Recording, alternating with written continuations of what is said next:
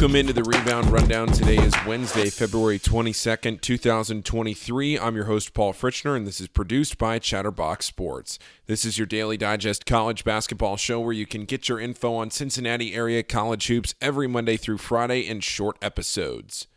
Number 16 Xavier suffered a crushing loss to Villanova last night, 64 to 63 at the Cintas Center. This was Xavier's third loss in their last four games, and it almost assuredly takes them out of the running for the Big East title, barring Marquette losing the rest of their games. Xavier led by as many as 13 in the first half, but they went cold as the game approached halftime. X only scored five points in the last 6:31 of the first half, and three of those five came on a buzzer-beating half-court heave from Souley Boum as the half ended to put Xavier up six. The turnovers were the story of the game for Xavier, who had 10 turnovers in the second half and only nine made field goals. Every Xavier player that played in the game had at least one turnover. Xavier kept trying to get the ball down in the post, but many of those entry passes were unsuccessful. Villanova outscored Xavier 19 to 2 in points off turnovers. This was a game where it felt like Xavier really missed Zach Freemantle, especially on the offensive side of the floor. On the flip side, for Villanova, they were led in scoring by Justin Moore, who had 25 points. He didn't play in the first meeting against Xavier back in January since he was still recovering from his torn Achilles. I mentioned Xavier's offensive struggles in the second half. They made just nine shots, only two of which were threes. Down by two with about two and a half to play, Adam Kunkel drove the right side of the lane and thought he got an and one, but the trail official called him for a travel to wipe away the made shot. The official closest to Kunkel had called a foul. The travel overruled it. On the ensuing possession, Justin Moore hit a three to put Villanova up five. The Wildcats did not score again for the final 213 of the game, but X couldn't retake the lead. They had the ball with a chance to win it, but Souley Boum didn't get a great look on his drive down to the hoop as time was winding down. Boum had 17 points to lead Xavier, and Jack Nunge had a double double with 12 points and 10 rebounds. This was Villanova's first quad one win of the season, and it would have been the first time Xavier had swept Villanova since conference realignment.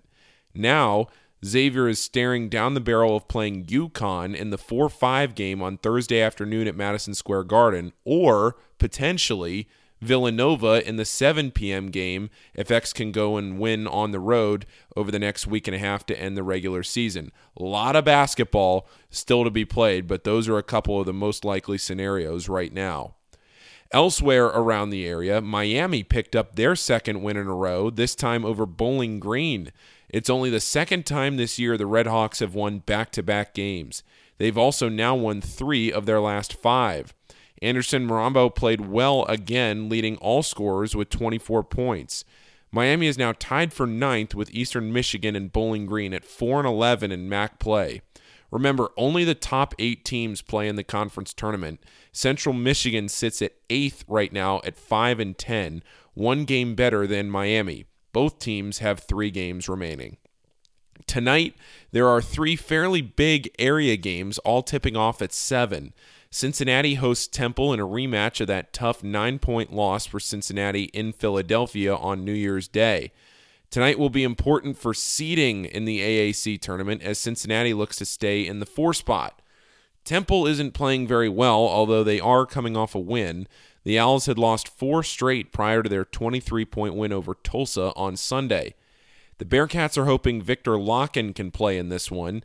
Wes Miller said yesterday that Lakhin wanted to play against UCF after going through some pregame warmups, but they kept him out since he hadn't practiced. Kentucky has another quad one opportunity on the road against Florida. The Wildcats are trying desperately to strengthen their NCAA tournament resume, and a win in Gainesville would do wonders for that. Kentucky beat Florida by five at Rupp Arena back on February 4th. Dayton is on the road as well tonight, taking on UMass. The Minutemen are coached by Frank Martin, if you didn't know that already. UMass is 5 and 10 in the A10 and lost 5 in a row before a win on Saturday against Rhode Island snapped that skid. Dayton is still chasing VCU at the top of the conference with the Flyers at 10 and 4 and VCU at 12 and 3 after their win last night. National Nuggets now, and maybe the best game of the night Marquette beat Creighton 73 to 71 in Omaha to give Marquette the inside track to the Big East title. as long as the Golden Eagles don't lose to DePaul, Butler, or St. John's, they will win the Big East outright. Entering the night, the top four teams in the Big East were undefeated at home in conference play. Tuesday night's losses by Xavier and Creighton were the first two for Xavier Creighton, Marquette, and Providence in their home arena during Big East action. Number 14 Kansas State outscored number 9 Baylor by 13 in the second half to win by 10. Number 24 Texas A&M beat number 11 Tennessee by 5 to stay in the race for the SEC title, just a half game back of Alabama. Number 13 Miami of Florida beat Virginia Tech by 6 in Blacksburg. In the first home game since the mass shooting on their campus, Michigan State earned an emotional 15 point win over number 17 Indiana, and number 8 Texas blew out number 23 Iowa State 72 to 54. Tonight isn't setting up to be as good of a night as last night, but there are some intriguing games. I already talked about the Kentucky one.